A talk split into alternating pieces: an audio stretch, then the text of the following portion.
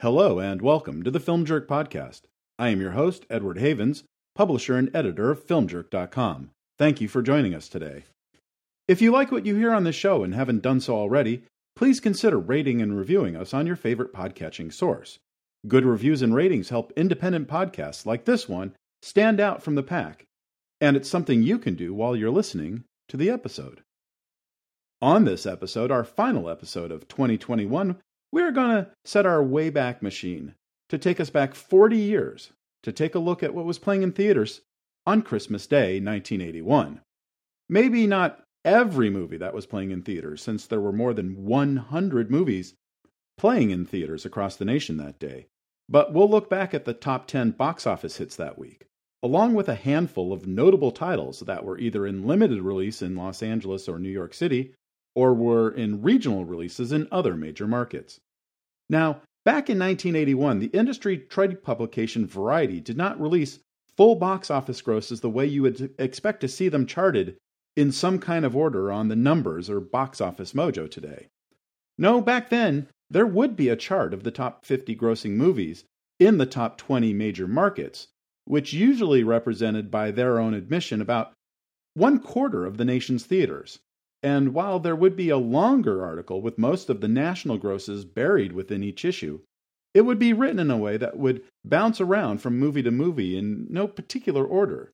So to compile a list of the top 10 movies would take some time and some paper and a pencil because you didn't have home computers with an easy to use GUI spreadsheet that could sort it all out for you. So here's what I have the nationwide top 10 box office hits of Christmas week 1981. Neighbors, the Dan Aykroyd John Belushi comedy from Columbia Pictures, which came in first place with $5.8 million this weekend from 1,406 theaters. The Burt Reynolds directed crime drama Sharkey's Machine from Orion Pictures would come in second with $5 million from 1,408 screens. The raunchy R rated Chevy Chase comedy Modern Problems from 20th Century Fox would be third with a box office gross of 4.7 million from 1,111 theaters. The Paul Newman Sally Field newspaper drama Absence of Malice, also from Columbia Pictures, came in fourth place with 3.8 million from 831 theaters. After seven months playing in theaters, Steven Spielberg's Raiders of the Lost Ark from Paramount Pictures was still not only playing in 1,221 theaters, it would come in fifth place this weekend with $3.7 million. Taps, from 20th Century Fox came in sixth with $3.3 million from only 486 theaters. Warren Beatty's Reds from Paramount Pictures would come in seventh place with $3.05 million from 665 theaters. Disney's fourth re release of their 1950 classic animated film Cinderella would gross $3 million from 1,050 theaters, good enough for eighth place. Ghost Story from Universal Pictures would come in ninth place with $2.5 million from 546 theaters. And Paramount's Ragtime, an adaptation of the A.L. Doctorow novel, which would be notable for being the first film to feature screen legend James Cagney since Billy Wilder's hilarious 1962 comedy 123, would place 10th with $2.26 million from 444 theaters. In 11th place that weekend, just barely missing the top 10, was Terry Gilliam's Time Bandits from Embassy Pictures with $2.2 million from 891 theaters. And the remainder of the top wide releases would include Herbert Ross's American adaptation of Dennis Potter's Depression era British musical drama Pennies from Heaven, which had grossed $1.43 million from 450 theaters, the Jane Fonda Kris Kristofferson drama Rollover with $1.16 million from 560 theaters, Billy Wilder's final movie, the Jack Lemmon Walter Matthau comedy Buddy Buddy, with $913,000 from 626 theaters, and Heartbeeps, the only movie to feature Andy Kaufman in a leading role, with $361,000 from 370 theaters.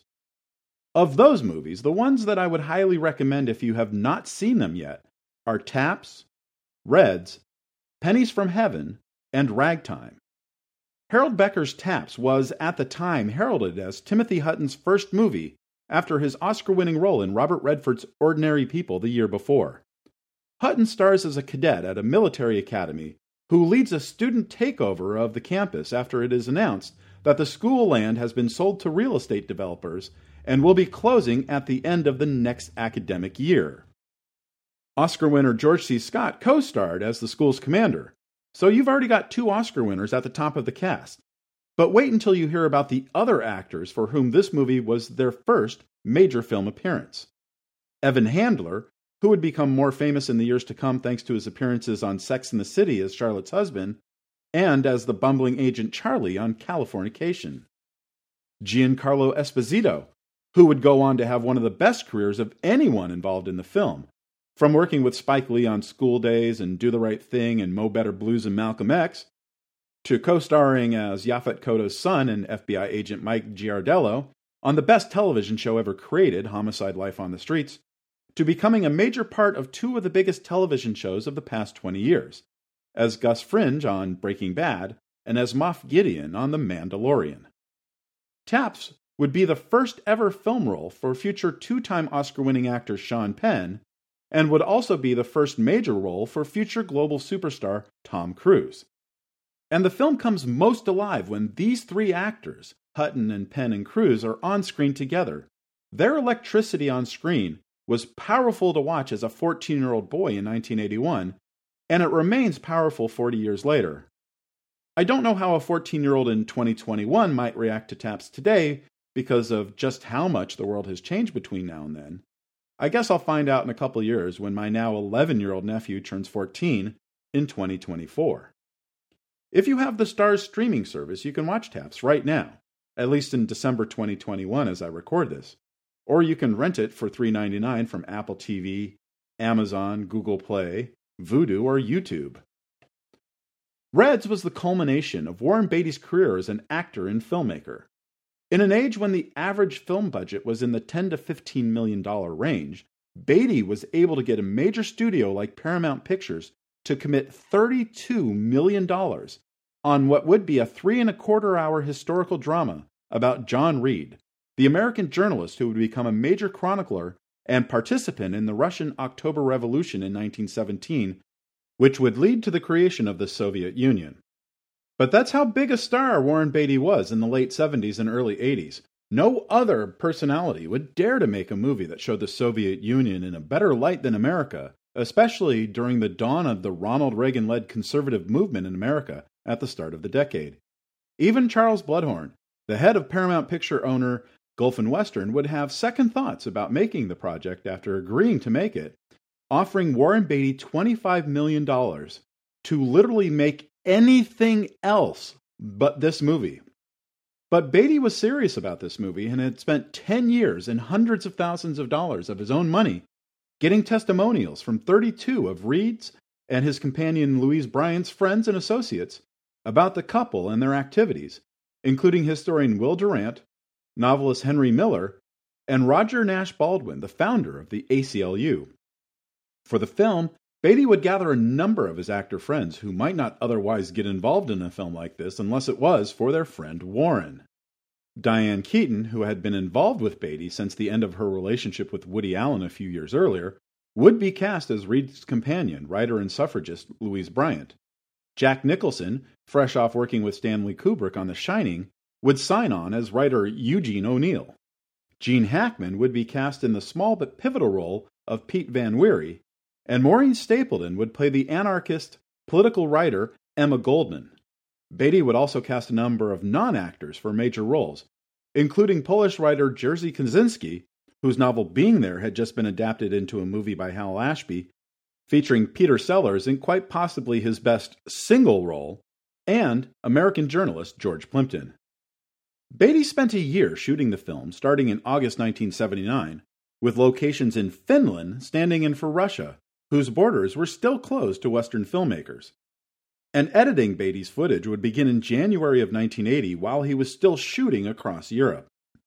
It would take nearly two years and almost 65 editors and assistants to whittle down the 463 hours of footage Beatty shot down to a three hour and 15 minute narrative. If it were any other filmmaker on the planet, a company like Paramount would do what is called a platform release for a movie like Reds. Open the movie in one theater each in New York City and Los Angeles the first week, then slowly expand it to Chicago and Toronto and Washington, D.C., week by week, while using the critical accolades and award nominations to drive audience interest. Which, incidentally, was exactly how Universal Studios would open On Golden Pond just five days after Reds was released on December 4th. But if your film is from Warren Beatty, and it's his first film in three years, the follow up to the immensely popular Heaven Can Wait, you would decide to release it into 389 theaters all across the country and hope the audiences would come out for all the stars involved in the film. And in cities like New York and Los Angeles, that's exactly what would happen. Of the $2.4 million that Reds would gross in its opening weekend from those 389 theaters, 30% of it would come from just Los Angeles and New York City, which would encompass only 17% of the theaters nationwide playing the film. But that wouldn't deter Paramount, who by Christmas Day would expand the film to 665 theaters nationwide. And the film would rack up a number of critical accolades and award nominations, between December 1981 and March 1982, Reds would be nominated for 54 awards from 12 major guilds and associations, including 12 Oscar nominations. Beatty himself would become the second and, to date, final person to be nominated for Best Picture, Best Director, Best Screenplay, and Best Actor at the Academy Awards for the same film, after Orson Welles achieved the feat for Citizen Kane in 1941. And while Beatty would win the Oscar for Best Director, one of three awards it would win that night, Reds itself would lose Best Picture to Chariots of Fire. But all those accolades and awards didn't exactly translate to box office magic. While the film would play in theaters for more than a year, more than 75% of the film's $40.38 million box office tally would be earned before the announcement of the Oscar nominations after eight weeks of release. Reds is a towering achievement in filmmaking, at once a global epic, an intimate drama, and a documentary about a specific time and place that is now more than a century into our past. And it is currently available to stream for free from DirecTV and HBO Max, or you can rent it for $3 from Amazon, Vudu, or YouTube. Of the films I'm highlighting right now, Pennies from Heaven was the one that would have the hardest time finding an audience. Herbert Ross was one of the best directors working in Hollywood at the time, but he wasn't known for being a specific kind of director. He had previously directed two musicals, 1969's Goodbye, Mr. Chips and 1975's Funny Lady, but he was equally adept at comedies like Play It Again Sam and The Goodbye Girl, dramas like T.R. Baskin and The Turning Point, and mysteries like The Last of Sheila or the 7% solution. If anything, Ross would be most tied to Neil Simon, who wrote the Ross directed movies The Sunshine Boys, The Goodbye Girl, and California Suite. But Pennies of Heaven wasn't like anything Ross had ever directed to that point. It was a romantic Depression era set musical drama featuring one of the most popular comedic actors of the day, Steve Martin, in his first straight dramatic role. Martin would star as Arthur Parker, a sheet music salesman who is not doing very well at work because of the Depression, and is stuck in an unhappy marriage with a spouse who initially does not support his dream of starting his own business. In his travels, Arthur meets a schoolteacher, Eileen, played by Broadway superstar Bernadette Peters, who not only also starred with Martin in The Jerk two years earlier, but had been in a relationship with the actor since 1977. Arthur and Eileen fall in love, but Arthur soon breaks off the relationship and returns home to his wife. When Eileen discovers she has become pregnant by Arthur, she is fired from her job and ends up becoming involved with Tom, a stylish pimp played by Christopher Walken, who arranges an abortion for Eileen. Arthur finds himself back in Eileen's area and looks her up, but she is now working for Tom as a prostitute called Lulu. Arthur and Eileen restart their romance, and Arthur leaves his wife. But when a young blind girl Arthur knows is raped and murdered, Arthur's ex wife sets him up for the fall. It's not exactly the material one would expect from Steve Martin and Bernadette Peters if all you knew of them was their work on The Jerk. And that's one of the reasons the film did not catch on with the audiences in general. The public who wanted and expected nothing more from Steve Martin than The Jerk 2 weren't ready for a movie that was a depressing drama about bad things that happened to not so great people in the middle of the Great Depression, which could breezily flow into the kind of lavish Art Deco musical sequences rarely seen in movies over the previous four decades. Pennies from Heaven was easily one of the most beautiful looking movies of the year, and the performances were amongst the best of Martin's, Peters, and Walken's careers. When it opened at the famed Ziegfeld Theater in Manhattan on December 11th, it would gross an astounding $60,000 its first week. But outside of the Ziegfeld, the film did okay business. And despite mostly positive reviews and a number of industry accolades, including three Golden Globe nominations and three Academy Award nominations, the $22 million production would only gross a little more than $9 million before it left theaters a few months later. The strain of the film's failure would break up Martin and Peter's four year relationship. Ross would return to the same familiarity of the Neil Simon movies, making two more of those comedies following Pennies, before finding his career's biggest success in 1984 with the Kevin Bacon movie Footloose, which would be followed by an even bigger success three years later when he teamed up with Michael J. Fox for the movie The Secret of My Success. And in 1989, Ross would be behind the camera for another big hit film, directing a dream cast of Olympia Dukakis, Sally Field, Daryl Hannah, Shirley MacLaine, Dolly Parton, and Julia Roberts for Steel Magnolias. Ross and Steve Martin would team up once more in 1990 for the black comedy My Blue Heaven, which was based on the life of former mobster Henry Hill. Hill, of course, was the main character in Martin Scorsese's masterpiece from the same year, 1990, Goodfellas, and the script for My Blue Heaven was written by Nora Ephron, who was married to the writer of Goodfellas, Nicholas Pileggi. The husband and wife would both interview the real Henry Hill at the same time for their respective projects, and watching the films back to back are a wonderful exercise in the juxtaposition of how two people could come up with wildly different stories based on the same information. Pennies from Heaven is available to rent for $2.99 from Apple TV, Amazon, Google Play, Redbox, Vudu, or YouTube. I recommend these three films specifically because they are seemingly not held in the same esteem with modern film audiences the way a Raiders of the Lost Ark or even Time Bandits is. And that's not a knock against either Raiders or Time Bandits, both of which are amongst my favorite movies of all times. But let's be honest, movies directed by Steven Spielberg and Terry Gilliam are going to get far more traction on movie podcasts then movies directed by Harold Becker or Herbert Ross or, yes, even Warren Beatty. Even I'm guilty of devoting more than one episode of this podcast to Steven Spielberg, while never mentioning Herbert Ross even once until this episode. I've talked more about Alan Smithee, a director who never even existed, than I have about Harold Becker. Milos Forman's Ragtime is a beautiful period piece from one of cinema's greatest directors, made between two of his greatest achievements, One Flew Over the Cuckoo's Nest and Amadeus, both winners of the Best Picture Oscar in 1975 and 1984, respectively. And Ragtime is right up there with those. Howard E. Rollins Jr. stars as a young black pianist in the early 1900s New York City, who becomes embroiled in the lives of an upper class white family set amongst the racial tensions, infidelity, violence, and other nostalgic events of the day. Many of the characters in Ragtime are based on real people and real situations, although it is not a historically accurate work. And the cast oh my goodness, this cast.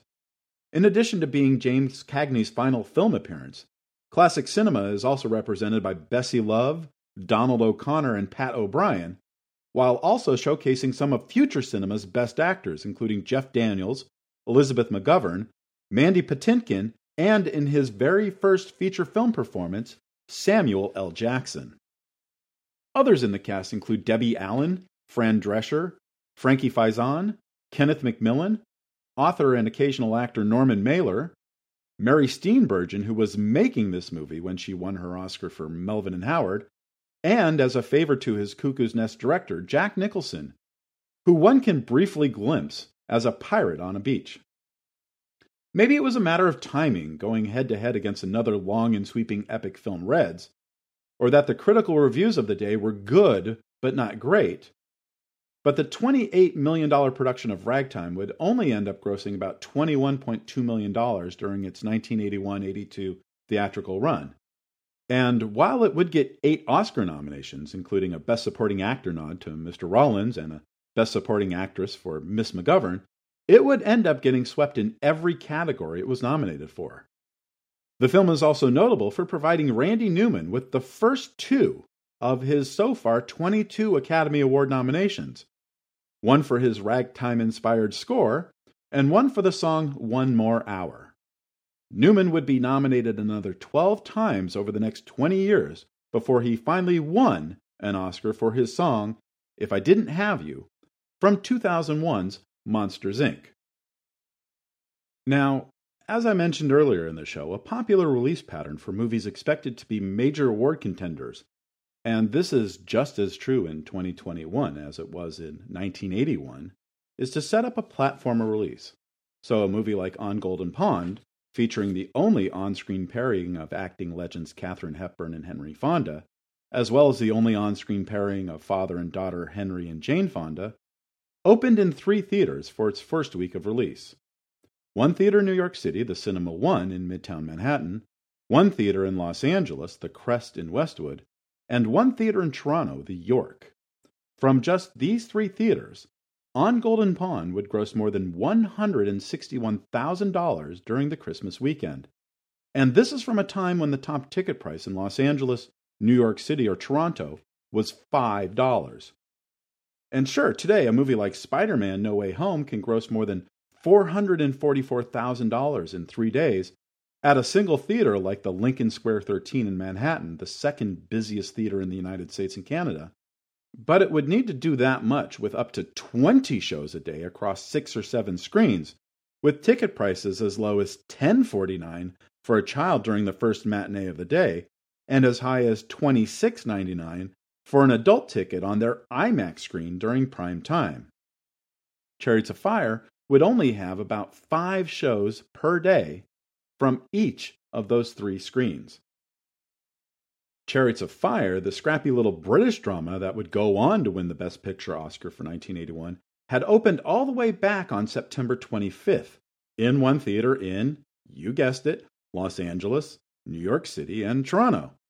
And slowly but surely, Warner Brothers would expand the movie week by week, a new city here or a second theater there. By the time Christmas week rolled around, Chariots of Fire had already been in theaters for 13 weeks, but had only been playing in 12 theaters up to that date. For Christmas Day, Warner's would add another 22 screens, and the film would gross more than $357,000 that weekend, for a grand total to that point of nearly $3 million. And while a $3 million gross after 13 weeks doesn't sound like a whole hell of a lot of money, again, ticket prices are three and a half times higher today than they were then. And the average number of screens the film had played on each week over that 13 week period was only seven. We've already gone into greater detail about the movie in our first episode of our four part miniseries from December 2020 on British film producer David Puttnam in his time as the head of Columbia Pictures which, at least for me, are the four best episodes from this show to date. So if you haven't done so already, I highly suggest checking those episodes out as soon as you can. Other movies you could have seen in theaters during Christmas week, at least in Los Angeles and or New York City, were, in alphabetical order, Steve Gordon's Arthur, the popular Dudley Moore Liza Minnelli comedy about an alcoholic playboy who finds himself risking losing his $750 million inheritance if he decides to choose a poor waitress to love instead of the wealthy heiress he's been set up with by his father. A surprise hit grossing nearly $100 million, Arthur would also end up with a surprise four Oscar nominations that year, winning for Best Supporting Actor John Gielgud and for Best Song for the insufferable Arthur's theme, also known as The Best That You Can Do by Christopher Cross. Louis Malle's Atlantic City, which had opened in April, and was still being showcased in both Los Angeles and New York as a potential awards contender. It would end up getting nominated for five Academy Awards Best Picture, Best Director, Best Actor for Burt Lancaster, his fourth and final Oscar nomination, Best Actress for Susan Sarandon, the first of her five nominations, and Best Original Screenplay, but it would not win any Oscars. It's available to stream on Paramount Plus. Billy Wilder's Buddy Buddy was the master filmmaker's final movie, and was the fourth of nine movies to pair Jack Lemmon and Walter Matthau as co leads. A remake of the 1970 French movie L'Emmerdeur, released in America two years later as a pain in the ass, Matthau plays a hitman for the mob, whose life is upended when he is booked into a room at a hotel in Riverside, California, across the street from the courthouse where his next hit needs to take place, and next door to Lemmon's suicidal television censor. It's not a good movie, a sad coda to Wilder's incredible career.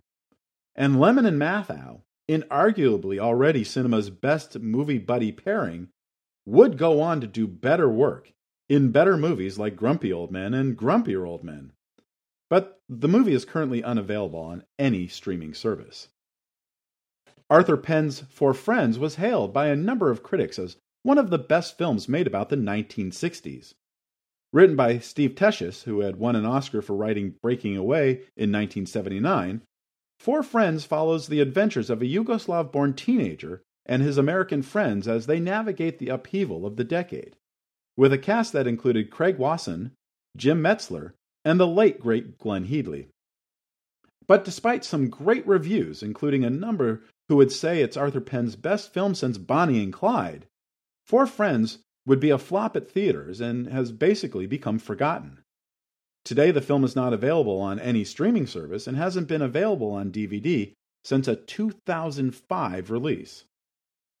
Karel Reisz's The French Lieutenant's Woman, based on the 1969 novel by John Fowles, was rewritten by playwright and screenwriter Harold Pinter, who would help crack the notoriously postmodern novel, full of footnotes and multiple endings, by taking the basic storyline for the novel and turning it into a movie about an actor and an actress who are starring in a film adaptation of Fowles' novel, which splits between their on screen lives as potentially doomed lovers and their off screen lives as potentially doomed lovers who happen to both be married to other people.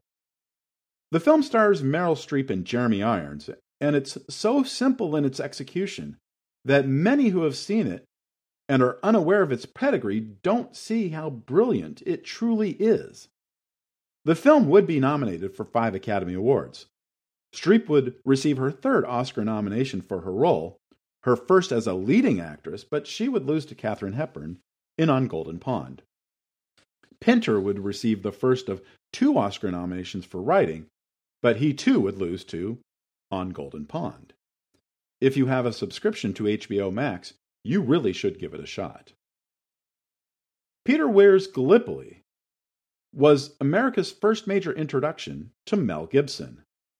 It's hard today, with all the image problems that come with being an ultra conservative, alcoholic, homophobic anti Semite, but Mel Gibson used to be one hell of an actor, and he absolutely shines as an Australian Army enlistee who gets caught up in the brutal Gallipoli campaign during World War I. It's still, to this day, one of Peter Weir's best films, and it's currently available to stream on Amazon Prime.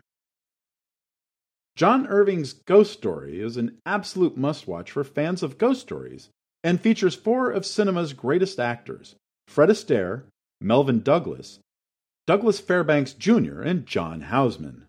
Based on the novel by Peter Straub, the four acting legends play members of the Chowder Society, an informal men's club who get together each week to share tales of horror. After the passing of one of the men's sons, they try to unravel what happened, believing it may have something to do with the mysterious death of a woman one of the men was supposed to marry many years earlier. Most contemporary reviews were not kind to the film, although it would get high marks from Roger Ebert, and it has become something of a cult classic today even though it was the third highest grossing horror film of the year. You can rent it for $3.99 on most major streaming services. Dušan Makavejev's Montenegro was a Swedish black comedy from the Serbian filmmaker, his first movie in English, which told the story of a bored American housewife in Sweden who discovers herself when she is separated from her husband during a business trip in the Balkans. The film competed for the Palme d'Or at the 1981 Cannes Film Festival and was expected to be an Oscar nominee for the Best Foreign Language Film Award. It did not get nominated. If you can find it someday, since it's currently not available to stream, you really should check it out. Louis Malle's My Dinner with Andre, which was essentially a film play where two friends, actor Wallace Shawn and theater director Andre Gregory, talk about theater and life and everything in between, over the course of a dinner one night at a Manhattan fine restaurant. The film, produced for less than half a million dollars, was made with the assistance of B movie specialist Troma Films, with future Toxic Avenger director Lloyd Kaufman acting as the production manager. The film would not only gross 10 times its budget, but it would become something of a cultural touchstone over the years, parodied or celebrated by such television shows as The Simpsons, Frasier, Community, and Rick and Morty. Its success helped by Roger Ebert declaring it as the best movie of the year on his sneak preview show with Gene Siskel would catapult Shawn from a barely known actor and playwright to a much beloved character actor. You don't know who Wallace Shawn is by name? It's not a problem.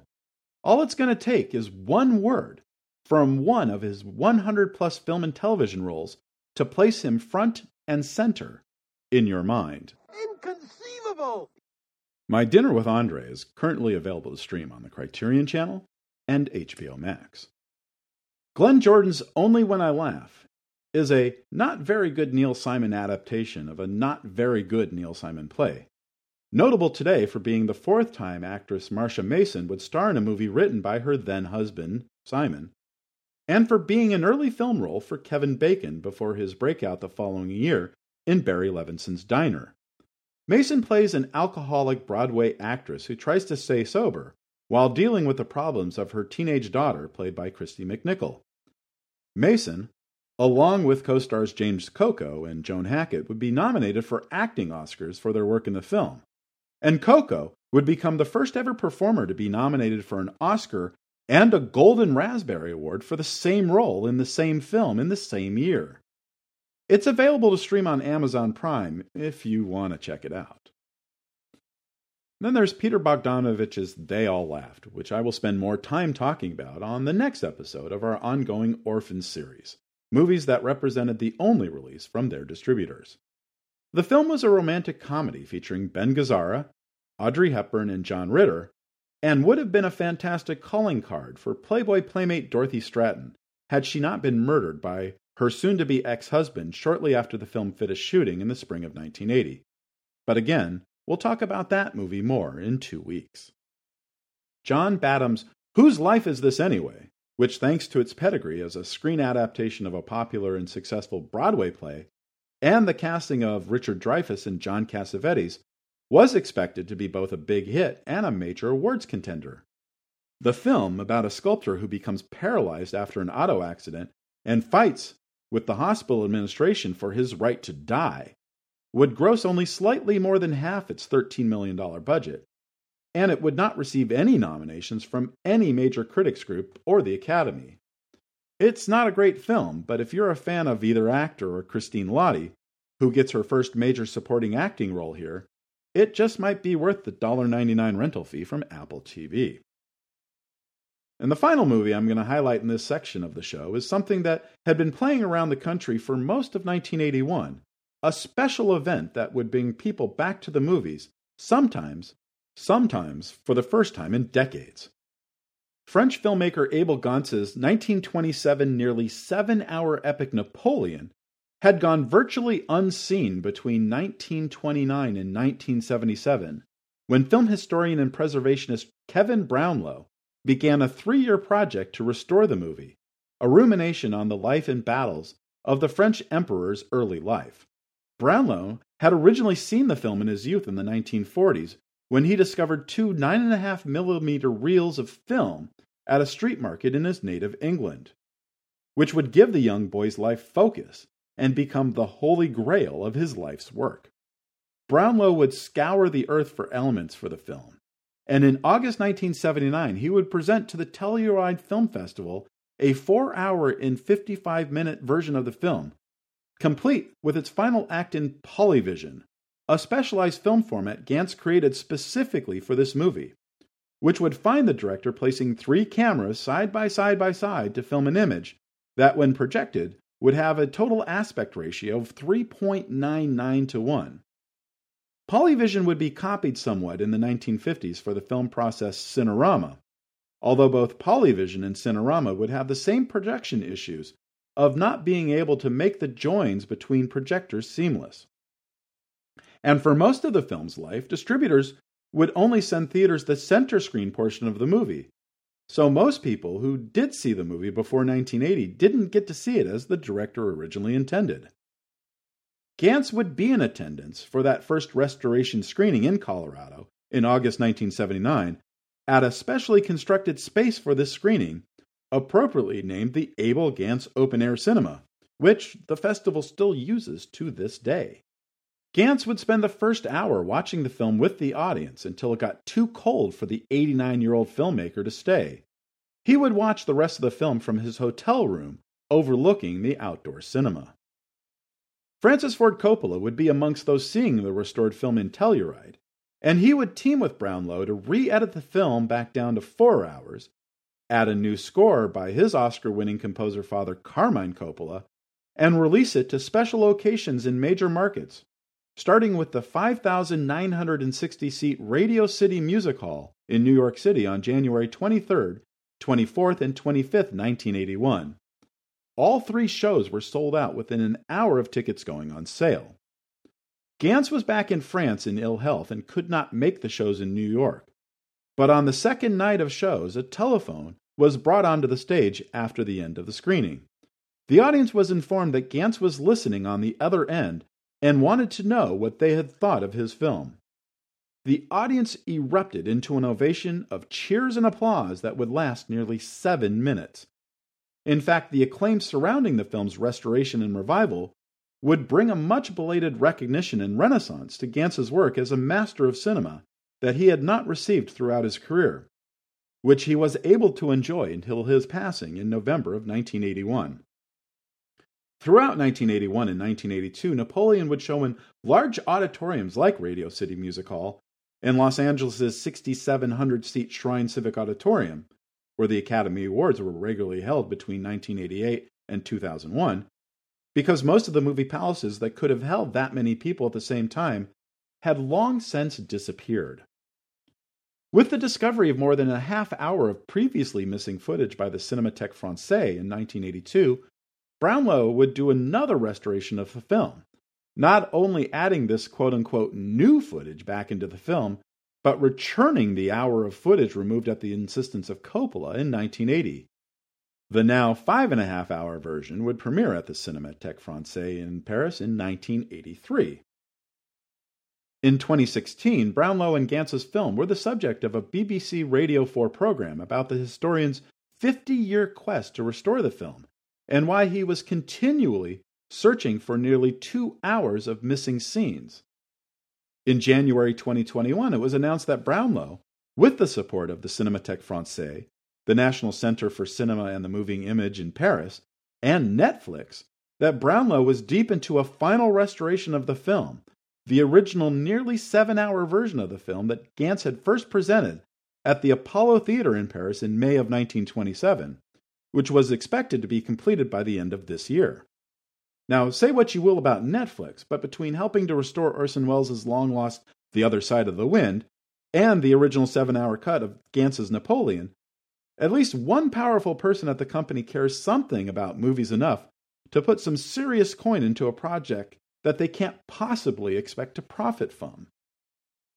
And finally, before we go today, I'm going to give you some of the other movies that you could have seen in theaters or drive ins during Christmas week 1981, including such holdovers from the past year, like the comedy classic 9 to 5, which had opened more than a year earlier, John Landis's American Werewolf in London, Clint Eastwood's comedy Any Which Way You Can, which had also opened the previous Christmas season, the William Hurt Kathleen Turner erotic drama Body Heat, the Burt Reynolds led Cannonball Run, the Ringo Starr led comedy Caveman, Cheech and Chong's Nice Dreams, the Jack Lemmon, Jane Fonda, Michael Douglas drama The China Syndrome, which had been paired with Absence of Malice at drive in screenings, even though that film had originally opened nearly three years earlier, the horror sequel Halloween 2, Robert Altman's live action musical comedy version of the Popeye cartoons featuring Robin Williams and Shelley Duvall,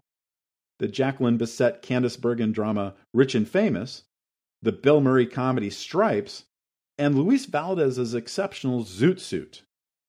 And because Christmas landed on a Friday that year, you could have also seen the Rocky Horror Picture Show, Shock Treatment, Monty Python and the Holy Grail, Dawn of the Dead, Heavy Metal, Quadrophenia, The Song Remains the Same, Gimme Shelter, Wizards, Airplane, or Kentucky Fried Movie at theaters that ran midnight movies.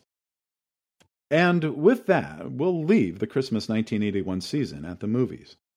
Thank you for joining us today, and thank you for being a loyal listener to the show for hopefully the past two and a half years. We'll be back in two weeks for our first show of 2022, in which we'll be returning to our orphaned film series. We'll talk again soon. The Film Jerk podcast has been researched, written, narrated, and edited by Edward Havens for idiosyncratic entertainment. Thank you again. Merry Christmas. Happy New Year. Good night.